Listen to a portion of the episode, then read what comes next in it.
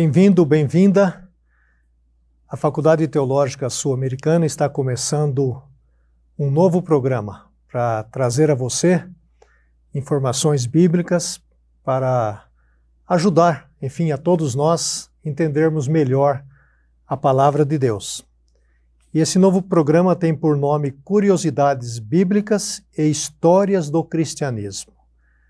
É, no passado, nós já tivemos um programa similar a este e foi muito bem sucedido. E por isso, nós estamos retornando com este programa.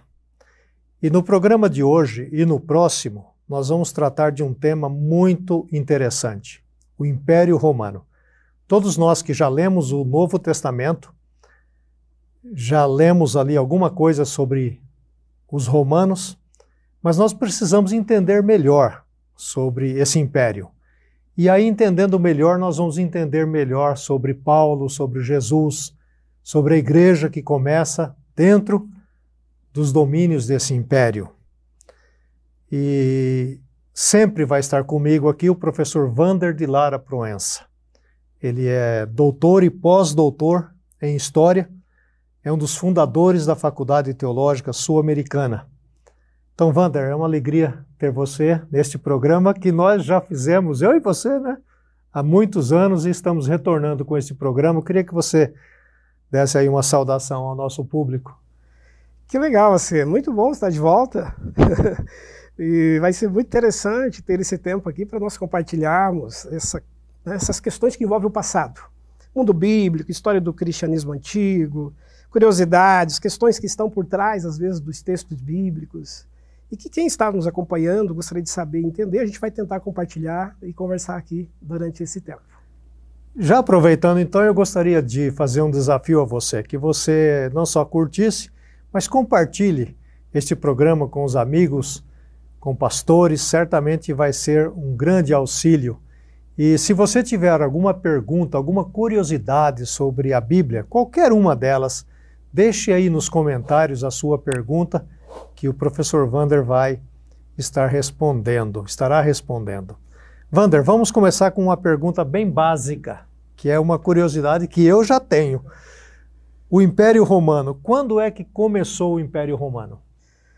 Ok, é, eu vou reconstruir um pouco essa trajetória histórica, porque evidentemente que não nasceu como império, né? há todo um percurso histórico até que finalmente se constituísse o Império Romano. Tudo começou por volta do século 8 a.C., quando foi fundada a cidade de Roma como uma cidade-estado, dentre tantas outras do mundo antigo, que tinha um rei que a governava, por isso que se chama Império Romano, né? não é Império Italiano, é uma cidade.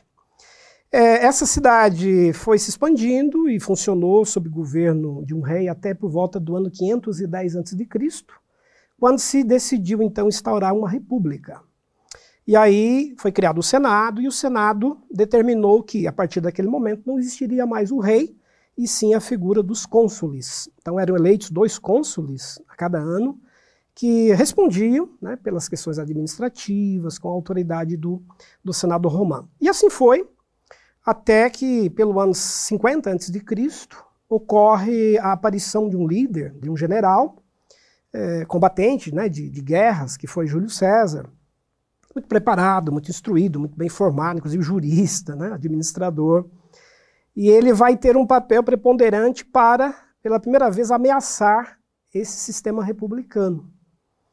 E ao ter muito poder, especialmente quando ele conseguiu conquistar a região da Gália, numa vitória heróica, que impressionou muito né, os súditos, enfim. É, aclamado pelos seus soldados, ele decidiu, ao retornar daquela batalha, entrar na cidade de Roma, fazer a chamada travessia do rio Rubicão, que era um rio simbólico que margeava a cidade de Roma, e o, Senado havia determinado que nenhum general, depois de retornar de uma guerra, poderia entrar com as suas tropas atravessando o rio Rubicão e chegar à cidade de Roma. Uma questão de segurança, uma questão estratégica de poder. Então, todo general só poderia fazer as suas movimentações militares até aquela margem do rio. E Júlio César decidiu atravessar esse rio e entrar na cidade de Roma. Nesse momento, Roma já estava com um poder dividido em três figuras, em três generais: né? o Júlio César, Crasso e Pompeu. Então, o Senado, já antevendo, com certo receio de que algum daqueles líderes pudesse galgar um poder centralizador, havia distribuído o poder nessas três figuras, né? um sistema de governo chamado trium, triunvirato. Né? triunvirato. E, mas aí, nesse período, Crasso já tinha morrido e restavam esses dois comandantes, o Pompeu e, e Júlio César. Quando Júlio César adentrou a cidade de Roma com as suas tropas, Pompeu fugiu, temendo né, ser morto, enfim e fugiu para a Grécia, se refugiou por lá, daí foi perseguido por Júlio César, depois de lá ele foi para o Egito e pediu é, exílio né, no Egito.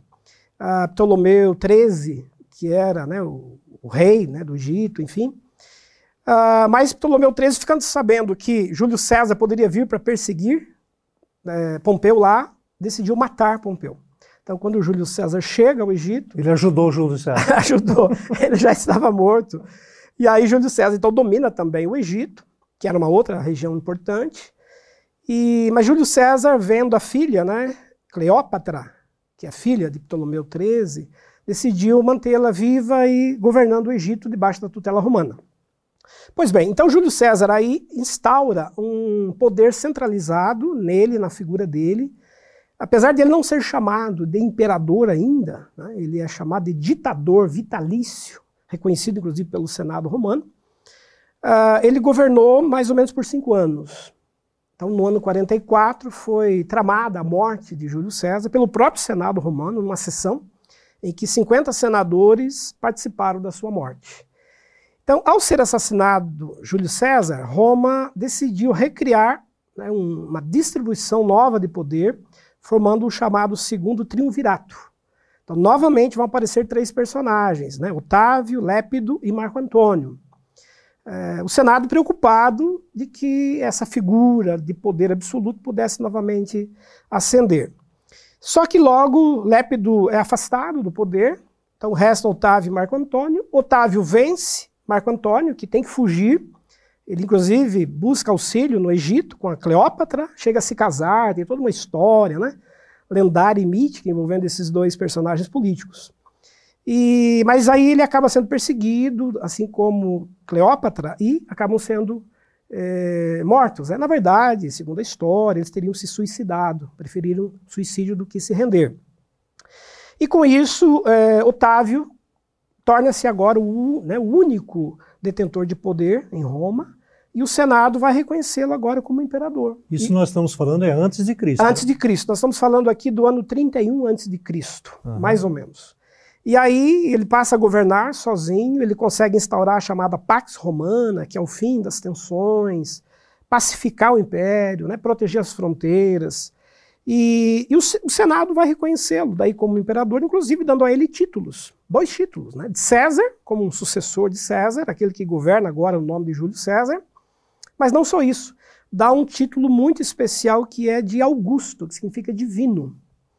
E a partir daí o imperador passa, inclusive, a receber culto, ter direito a templos para ser venerado, ser adorado pelos súditos, como uma figura divina. Então, é, nesse sentido, Otávio torna-se o primeiro imperador de Roma, governando de forma absoluta, então, do ano 31 até o ano 14 a.C. Com a sua morte, ele será então sucedido por Tibério, né, que vai ser o sucessor dele. Então, é, em termos históricos, nós temos esse percurso. Uh, mas o que é importante ainda, Antônio Carlos, acrescentar como uma, né, um detalhe também para quem está nos acompanhando?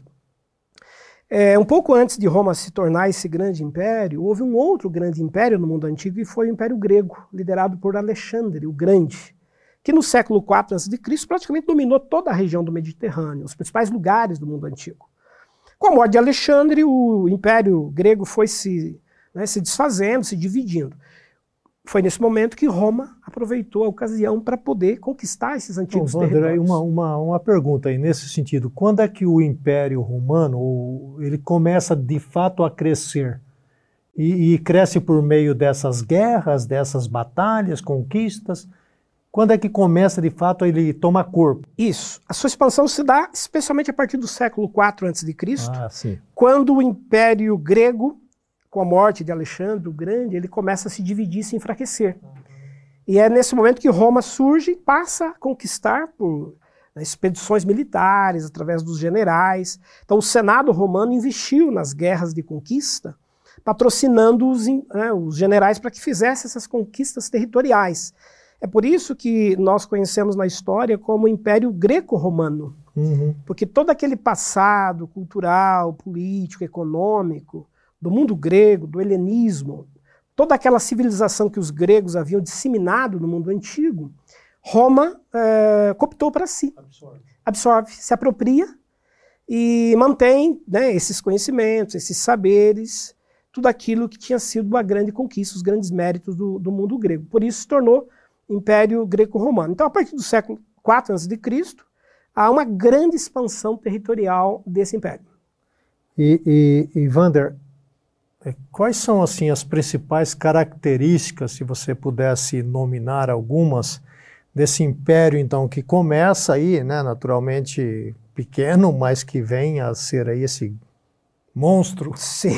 Porque eu estava lendo é, que o Império Romano chegou a dominar sobre 60 a 70 milhões de pessoas. Isso. Quer dizer, eu não tinha essa ideia de tanta gente que o Império dominava. E isso era mais ou menos 20% da população mundial da época. Né? Então, quais são as características desse, desse movimento, desse império?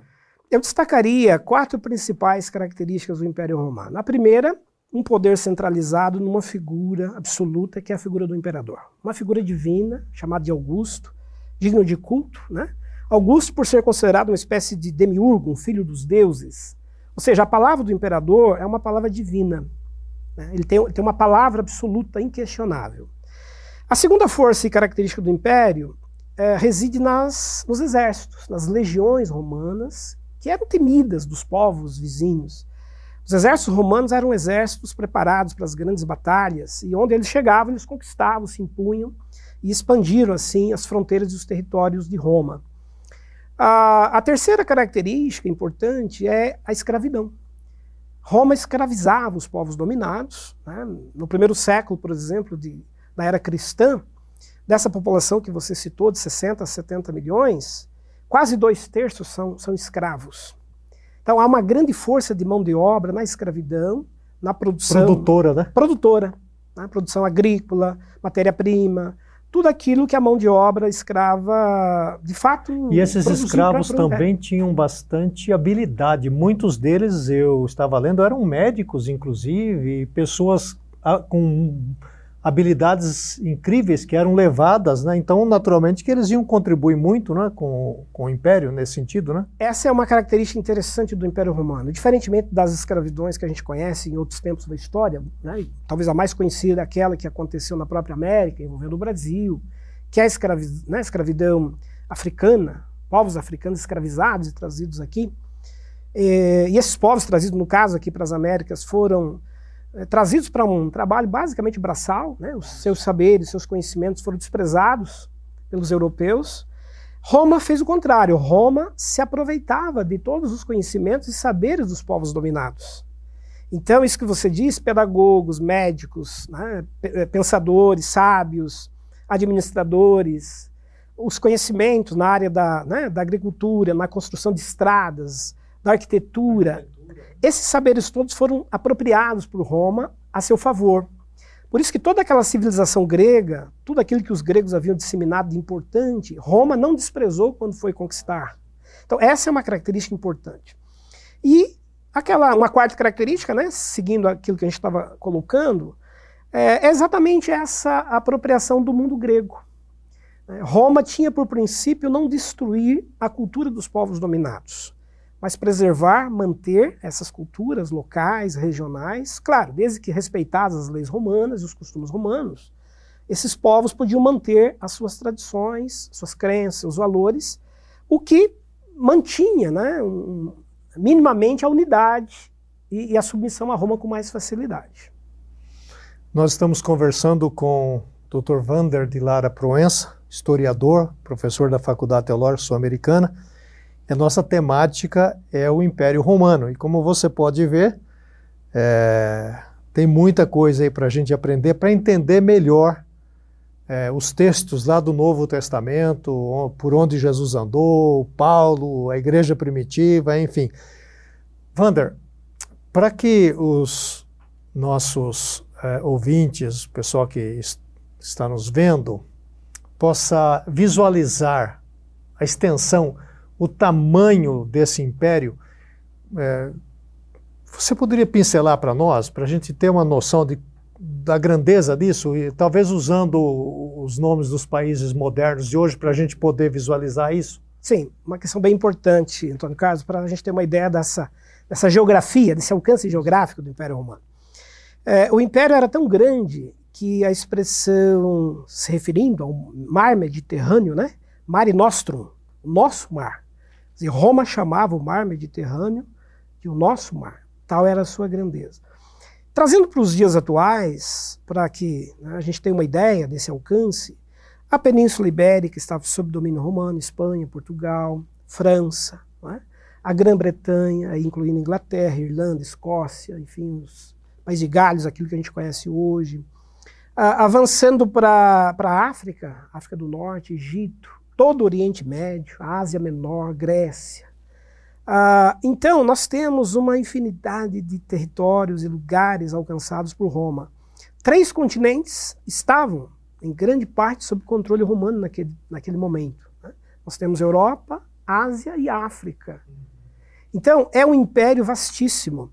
E uma curiosidade, a gente vai falar talvez daqui a pouco mais sobre isso, talvez tenha sido a grandeza de Roma exagerada, a sua expansão, sem limites, sem controle, que tenha sido inclusive a causa do seu fim mais tardiamente. Mais tardiamente. Cresceu né? tanto que não conseguiu é mais controlar você, as fronteiras. Você, você fica imaginando, né, de uma cidade, nós estamos falando de uma cidade, não é?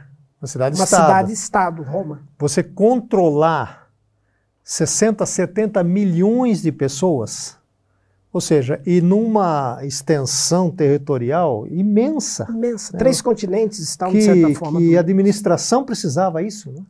Uma grande máquina administrativa. 60 milhões é a população de toda a América pré-colombiana quando chegaram os colonizadores aqui, para a gente ter uma ideia. Né? Para ter uma ideia do. As da... três Américas juntas tinham 60 Como era milhões. enorme isso. É a né? população né? do Império Romano. Né? A, a, os romanos, você já citou, eles escravizavam as pessoas. Naturalmente que eles levavam muitos escravos né, e trocavam esses escravos de lugares. Né? É, mas quando nós, por exemplo, chegamos ali na Palestina, o Império Romano estava lá dentro, mas eles, os judeus também estavam lá. Como eles tratavam de uma maneira geral esses povos dominados? Eles, eles tinham assim sabe, é, eram bonzinhos, eram cruéis? É, como era esse tratamento ali no dia a dia da coisa? É, Roma tinha uma estratégia que talvez tenha sido um dos segredos aí da sua duração histórica, a longa duração histórica, que era de respeitar os povos dominados é, nas suas tradições, costumes, crenças, não tocar em questões... Eles não interferiam na religião de, não nem, de nenhum povo desde que essa religião, claro, não é, ferisse né, a figura do imperador, é, Roma, né? não ferisse Roma, não transgredisse as leis de Roma, é, não praticasse aquilo que os romanos consideravam uma desobediência civil. Uhum. Se esses povos é, decidissem respeitar as leis romanas, pagar os tributos devidos, uh, esses povos eram tolerados. Então, Roma tinha essa estratégia e isso funcionou muito bem. A gente vai falar daqui a pouco sobre o caso da Palestina envolvendo os judeus. É, isso tem, certamente foi um dos fatores que levou Roma a conviver durante um bom tempo, é, de forma um pouco mais pacífica com, com os judeus. Agora, Roma tinha, ah, na força das suas legiões, seus exércitos, também, claro, um, um fator de, de controle qualquer insurreição, qualquer descontentamento, qualquer mobilização é, popular de né, contestação ao, ao, poder do império, imediatamente era isso já era sufocado, né, era é, acionado o império. Isso vai acontecer em, em, muitos lugares. E talvez um outro elemento que é bem importante para a gente falar, e isso tem a ver com a questão também religiosa, a, o uso da cruz, da crucificação. Roma observou em vários povos, chamados povos bárbaros, que eram os povos que viviam às margens da, da fronteira de Roma, é, que alguns desses povos já utilizavam esse instrumento de execução em cruz. E Roma conseguiu, né, de certa maneira, espalhar esse instrumento de tortura em vários lugares, em várias regiões dominadas por, né, por eles, para justamente amedrontar, que é o que vai acontecer na Palestina. Então, os romanos espalhavam centenas de cruzes, né, as estacas, fincadas nas montanhas ao redor, por exemplo, de Jerusalém, em locais estratégicos de poder, para justamente servirem estas cruzes de exemplo, de, né? exemplo e de alerta. É, não faz nada não, né? A cruz está aqui como um sinal de alerta. Aqui terminam, né? E era uma execução das mais cruéis, né? Tanto que o cidadão romano não podia ser crucificado. Não podia né? ser crucificado. Dentre as, digamos aí, a, dentre os benefícios que o cidadão romano possuía, era o de não ser crucificado, porque a crucificação era uma, era uma morte aviltante, muito humilhante. É, pesquisadores como Joaquim Jeremias, Gertais, estudiosos da Palestina e do mundo antigo, chegam a dizer que uma pessoa na cruz poderia agonizar entre quatro, cinco dias, até seis dias, há relatos, entre a vida e a morte, né, sofrendo. Isso era terrível, porque vinham os animais ali, comiam os pés, as aves, e, e, muitas vezes eles protelavam esse sofrimento, dando algum tipo de medicamento.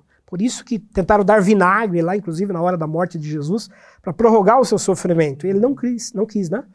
Porque os romanos tinham por princípio deixar a, a cruz ali e o condenado fixado por um tempo, justamente para intimidar, para causar o medo e o pavor em todos aqueles que quisessem se levantar, fazer uma insurreição Mas, contra, é, contra isso, o Império algum Romano. levante contra o Império, né? Exatamente. Você citou aí na sua fala é, sobre os tributos, sobre os impostos. Quando a gente lê o Novo Testamento, tem, tem pelo menos duas pessoas ali que, que, que chamam a atenção da gente. Uma é o Zaqueu, né, que, que é, Jesus vai lá na casa dele e as pessoas ficam abismadas com aquilo. O outro é o próprio Mateus, que Jesus chama para ser o seu discípulo. E, e essas pessoas é, coletavam impostos para Roma. Por que, que Roma escolhia, Vander, um, uma pessoa do próprio povo para fazer isso e não colocava ali, por exemplo, um romano? Ok. É, questões bem, bem interessantes. É, pelo menos por duas razões, no caso do, dos judeus. A primeira é que, a gente vai falar daqui a pouquinho da dominação romana na Palestina e outras questões históricas que envolveram essa dominação, mas por volta do ano 40, Herodes, que era o rei dos judeus naquele momento, fez um acordo, uma aliança com Roma. E nesse acordo eles selaram direitos e deveres, digamos assim. Ah, os judeus seriam beneficiados por não terem que trabalhar no dia de sábado, não terem que servir os exércitos romanos, não terem que prestar culto ao imperador, porque eram questões muito importantes para os judeus, né, para sua crença monoteísta. E também né, pediram que a circuncisão fosse respeitada, porque havia uma desconfiança de que a circuncisão fosse uma mutilação do corpo. E as leis romanas proibiam mutilação do corpo. Então os judeus tinham muito medo que Roma proibisse a circuncisão. Então Herodes conseguiu selar esse acordo com, com o imperador para que os judeus tivessem essas tradições, esses costumes preservados. Em contrapartida, uh, os judeus ofereceram a Roma é, os serviços de tributação e designaram né, os próprios publicanos, os cobradores de impostos dos, dos próprios judeus, pertencentes aos próprios judeus, para que eles, por conhecerem melhor o povo, conhecerem melhor os costumes locais, é, pudessem fazer essas cobranças.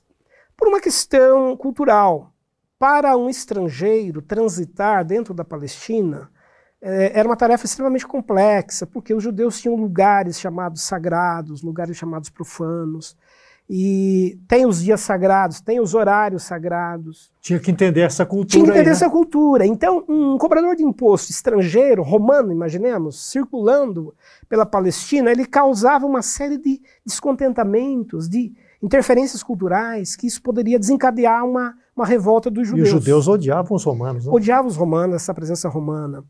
Então, nomear um, um judeu mesmo para fazer esse trabalho significava alguém que saberia tratar de forma mais, é, é, talvez mais próxima, do costume, da tradição o do que judeu. não evitava também o ódio, né? O que não evitava, porque, porque aí os judeus olhavam para os publicanos e diziam: vocês são traidores, porque vocês estão trabalhando para os romanos, né? estão arrecadando recursos exatamente em favor de Roma. E, e, não só isso, né? porque os publicanos, como o próprio texto bíblico diz, costumavam cobrar a mais, a mais né? porque eles ganhavam comissão. Roma tinha uma tributação, em média, né, 25% daquilo que que era produzido, e o que era além disso ficava com os publicanos nas comissões. Então eles também não eram, não eram assim bonzinhos não, não né? Essa comissão aí excedente é que geralmente gerava o descontentamento Tanto maior. é a fala do Zaqueu, né? Fala do Zaqueu. E normalmente os chefes dos publicanos, que era o caso de Zaqueu, né? Porque você tem os, os publicanos designados, chefes, que vão contratar outros fiscais que vão trabalhar para eles. Tem uma rede de fiscalização dividido em diferentes regiões é, da Palestina. Então, é, assim, basicamente, esse é um primeiro, um primeiro critério, uma primeira razão por ser os próprios judeus é, os cobradores de impostos. A segunda é pela própria estratégia de Roma, de, de certa maneira, respeitar e deixar, como a gente falou agora há pouco, que os costumes locais não fossem motivos de, né, de desgaste, de levantes, descontentamentos. Então, ter alguém que vai trabalhar a serviço de Roma, dentro da própria tradição, do próprio costume do povo local, é uma estratégia, administrativamente falando, é, importante. Importante, né? Agora, é, é, Vander, estamos, como você está vendo, estamos falando sobre o Império Romano e tentando entender um pouco melhor é, os aspectos bíblicos ali do Novo Testamento. E é muito importante que você continue conosco e também você leia por você mesmo, pesquise, porque quanto mais nós conhecermos este contexto, onde se dá esta narrativa, onde se dá a história, especialmente a história de Jesus, naturalmente que é, a gente se aprofunda e sabe mais. É, vamos, vamos falar um pouco mais, Wander. Eu gostaria de retomar na, na temática do imperador. É, a gente, por exemplo, o próprio Jesus tem um episódio lá que ele diz para dar a Deus o que é de Deus e a César o que é de César. Ou seja, Jesus não era assim alheio ao, ao sistema, né? Sim. Ele, ele estava por dentro, né? Do, e ele sabia o que era um César, né? Sim.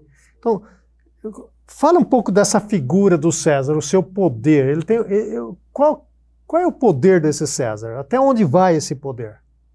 Nós temos alguns imperadores que se destacaram, claro, ao longo né, do, dos cinco séculos do Império Romano no Ocidente e dos 15 séculos do Império Romano no, no Oriente. Daqui a pouco a gente vai falar um pouquinho né, é, com mais detalhes sobre isso. Bom, é, alguns imperadores marcaram a história, tanto por grandes feitos e conquistas, né, de acordo com, com o olhar romano, pelas construções que fizeram, os arquidutos, né, as estradas pavimentadas que cortavam todo o império, a engenharia, as pontes, tudo aquilo que Roma fez, construiu e marcou o mundo antigo né, como uma, uma grande potência em termos de civilização, de conhecimento, enfim, é fato. Mas também os imperadores ficaram muito conhecidos e marcados na história por ações violentas, por acontecimentos que trouxeram consequências né, trágicas, e a gente pode citar alguns exemplos aqui eh, rápidos.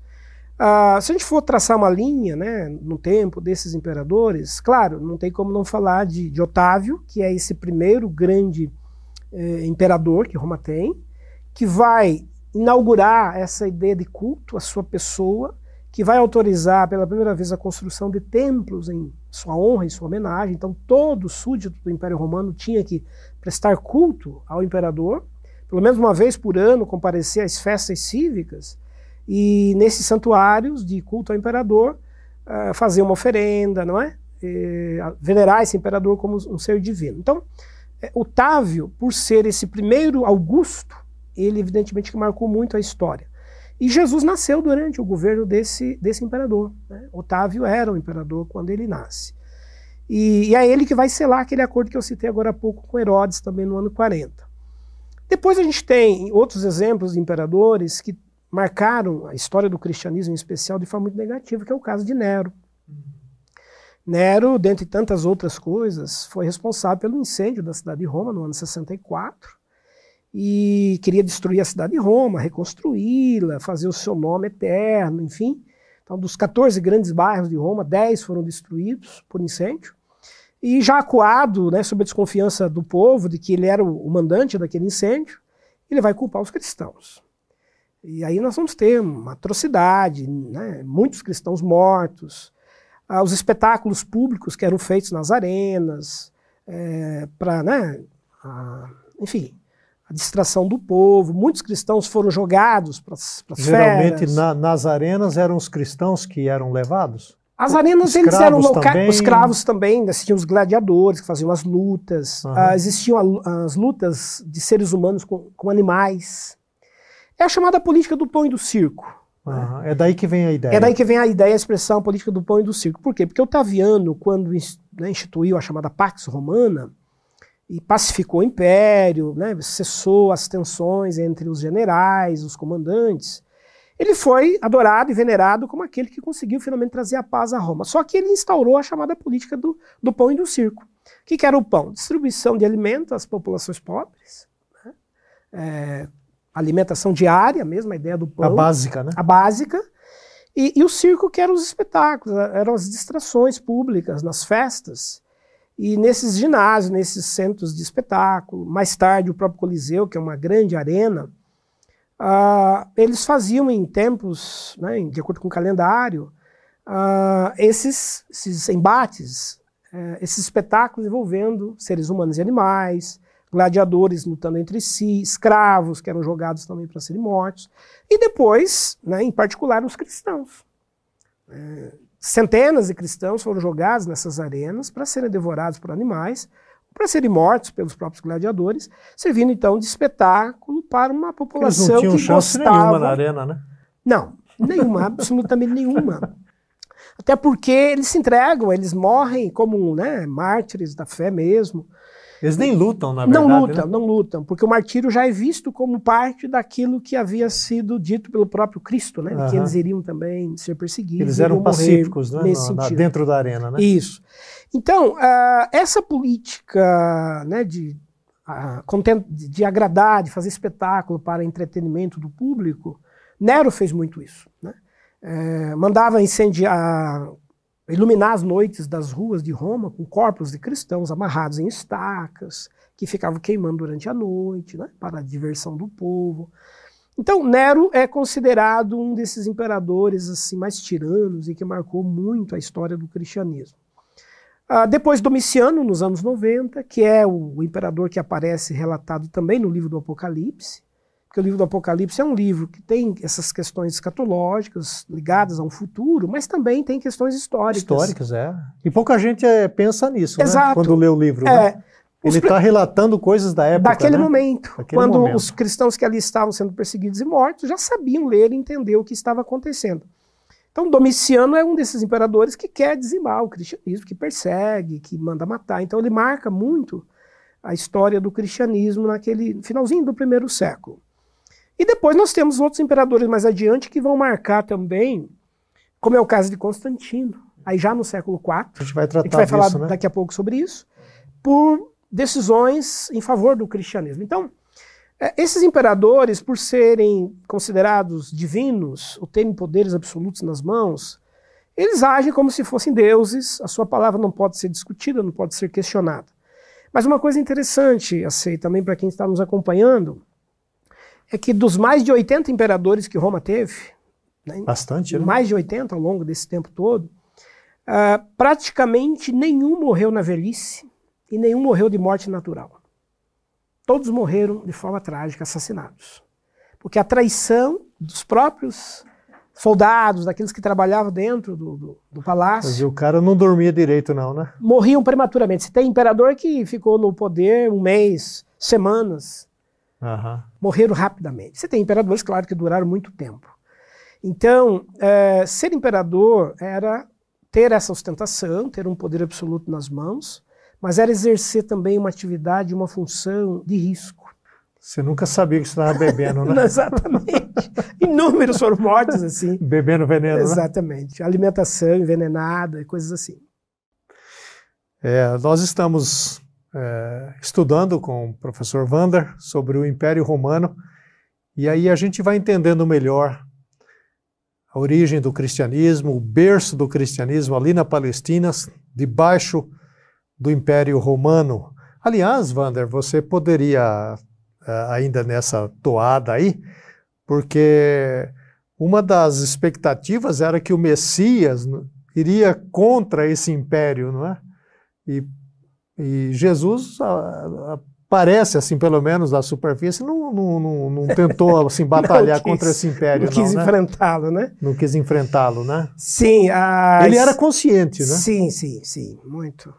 Ah, à medida que o, o, poder romano né, dominou a Palestina e foi tomando conta de todos os setores da, da Palestina, isso desde o ano 63 a.C., os judeus se viram, claro, ainda mais envolvidos pela espera de um Messias, de um Salvador libertador. Então, a figura messiânica ela começa a tomar forma em Israel desde o período exílico, principalmente do exílio da Babilônia no século VI. E ali começam a, né, a imaginar e a esperar a vinda de um libertador político, né, um, um líder salvacionista. E isso vai crescendo à medida que os judeus vão sendo invadidos no seu território e aí a presença romana na Palestina potencializou ainda mais essa ideia de um Messias que iria né, finalmente vir, vir, surgir e tomar o poder. Então, quando Jesus surge e começa a atrair seguidores, e ele vai mobilizando essa população, especialmente empobrecida, das margens, da Galiléia e tudo, criou-se uma expectativa de que ele poderia ser esse líder messiânico que iria chegar em Jerusalém, expulsar os romanos e tomar o poder. A gente vai falar daqui a pouco sobre os movimentos que surgem na Palestina, né, zelotes, sicários principalmente, que eram partidos políticos, religiosos que esperavam o Messias exatamente com essa característica. Tanto é que Jesus teve entre seus seguidores praticantes dessa, né, desses movimentos eh, do zelotismo e também dos sicários, que acreditavam que ele poderia ser finalmente esse líder. E quando ele vai para Jerusalém na última semana com os discípulos, cria-se uma expectativa tão grande que ele é saudado como o rei, bendito o rei que vem, colocar lá os mantos, os ramos, esperando que finalmente ele entrasse na cidade e expulsasse os romanos e, tomasse o poder. Mas aí ele começa a frustrar né, as expectativas, porque ele começa a dizer que vai ter que morrer, que vai ter que sofrer muito.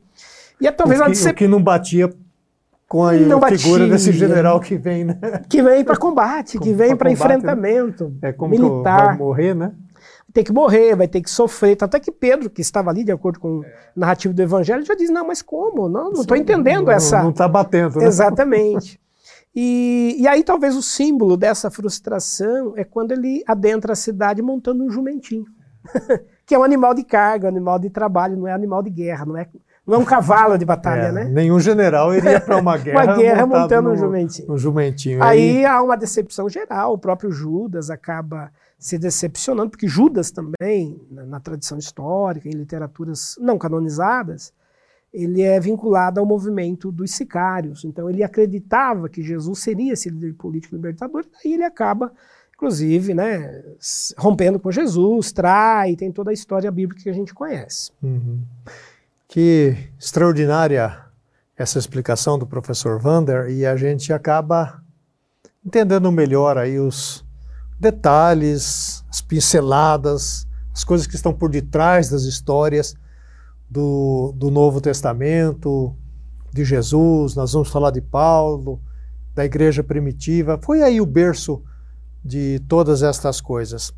Wander, para a gente ainda é, está caminhando já para o encerramento desse nosso primeiro programa histórico, é, duas coisas. Você já mencionou sobre a Pax Romana. Não, antes disso, Wander, eu quero dizer, perguntar para o senhor o seguinte: esse Império Romano, né, que você já pincelou, o seu começo, ele vai ter fim quando? É, quando termina aí? Pelo menos há uma data histórica, um momento histórico que a gente pode dizer aqui terminou o Império Romano? Sim. Legal. É importante para quem está nos acompanhando ter essa visão também, né, do todo, do começo e do fim, né? Uhum. É, o Império Romano, que começa então ali no século I antes de Cristo, né, enquanto império, ele vai no Ocidente, cuja capital era Roma, ele vai durar até o ano 476, que é o século V depois de Cristo. Em 476 nós temos a chamada queda do Império Romano no Ocidente, quando os chamados povos bárbaros, que são povos germânicos, já vinham invadindo as fronteiras, vinham conquistando cidades do Império Romano. Desde o ano 410 eles já tinham feito, realizado vários é, várias incursões, inclusive na cidade de Roma, né, levado riquezas. É, eles já vinham causando muito pavor nas fronteiras. E eles vêm pelas beiradas. Vêm pelas beiradas. Aquilo que a gente comentou agora há pouco. Qual foi a causa da queda do Império Romano? O seu crescimento, sua grandeza. Ele cresceu tanto Perdeu o controle, que né? ficou impossível mantê-lo. Primeiro que tinha que ter um número muito grande de soldados para vigiar as fronteiras. Isso custava muito caro. Para manter esses soldados, os imperadores tiveram que aumentar os tributos. Aumentar o tributo gerava, aumentar tributo gerava descontentamento popular. Então começou a surgir. Desde aquela época, né, Lona? Já. Manter a máquina funcionando custa muito caro. Então, desde o século III, século IV, depois de Cristo, é, começam a acontecer descontentamentos na população romana pela carga tributária muito pesada para poder manter exatamente esses soldados né, nas fronteiras vigiando. À medida que Roma tem que conter os gastos, diminuir os gastos com soldados, ela reduz o número de soldados. Ao reduzir o número de soldados, as fronteiras começam a ser invadidas. Ela, ela abre as portas. Né? E aí os, os, chamados povos bárbaros, bárbaro era uma expressão usada pelos romanos para identificar aqueles povos que moravam além da fronteira de Roma, que não estavam dentro das cercanias de Roma. Eles não tinham domínio sobre esses povos. Não tinham né? domínio, especialmente aí ostrogodos, visigodos, povos germânicos de um modo geral. E são esses povos germânicos que vão ocupar gradativamente as fronteiras do Império até finalmente tomar a cidade de Roma no ano 476, quando Rômulo, né, o último imperador romano, é, é deposto. E aí, né, acaba, cai o Império Romano no Ocidente. Mas havia um Império Romano no Oriente, cuja capital era Constantinopla. Então, desde Constantino, que governou no século IV, é, Roma já tinha criado uma estratégia de poder em dois, dois polos, Roma e Constantinopla, né, mais na região oriental. E, e Constantinopla resiste, Constantinopla permanece enquanto poder político, né, inclusive império, e vai durar bastante tempo, ele vai durar mais 10 séculos. É mesmo? É, Roma vai, né, Roma, a Roma Oriental, digamos assim, o Império Romano do Oriente, só vai cair em 1453. 1453 é século XV, quando os turcos otomanos, que são muçulmanos, islâmicos, tomam a cidade de Constantinopla. Uhum. Aí, aí é, de fato, o fim de tudo. É o fim do Império Romano, tanto do Oriente quanto do Ocidente. Agora, no Ocidente, então, é você disse século V. Cinco. Contando lá do começo até este século V, dá mais de mil anos, né? É, Roma começa no século VIII antes de Cristo, mas Roma começa como cidade-estado. Depois vem a República, né, no, no ano 510 a.C., e no ano 20, 31 ou 27 a.C. começa o Império efetivamente. Então, Império Romano mesmo, nós vamos ter cinco séculos no Ocidente. E no Oriente nós temos 15 séculos. Até o século É, é extraordinário, né? É muito tempo, é um império de longa duração histórica, né, de grande território eh, dominado. Nós estamos quase chegando ao fim do programa, mas eu tenho ainda uma curiosidade e, e fazer uma pergunta para o pro professor Vander. Você mencionou várias vezes sobre a Pax Romana. É, talvez nem todos saibam exatamente o que é isso em poucos minutos, Wander. Agora, minha pergunta é: essa é a pergunta, mas eu tenho outra relacionada com ela. Essa Pax Romana contribuiu para o desenvolvimento do cristianismo?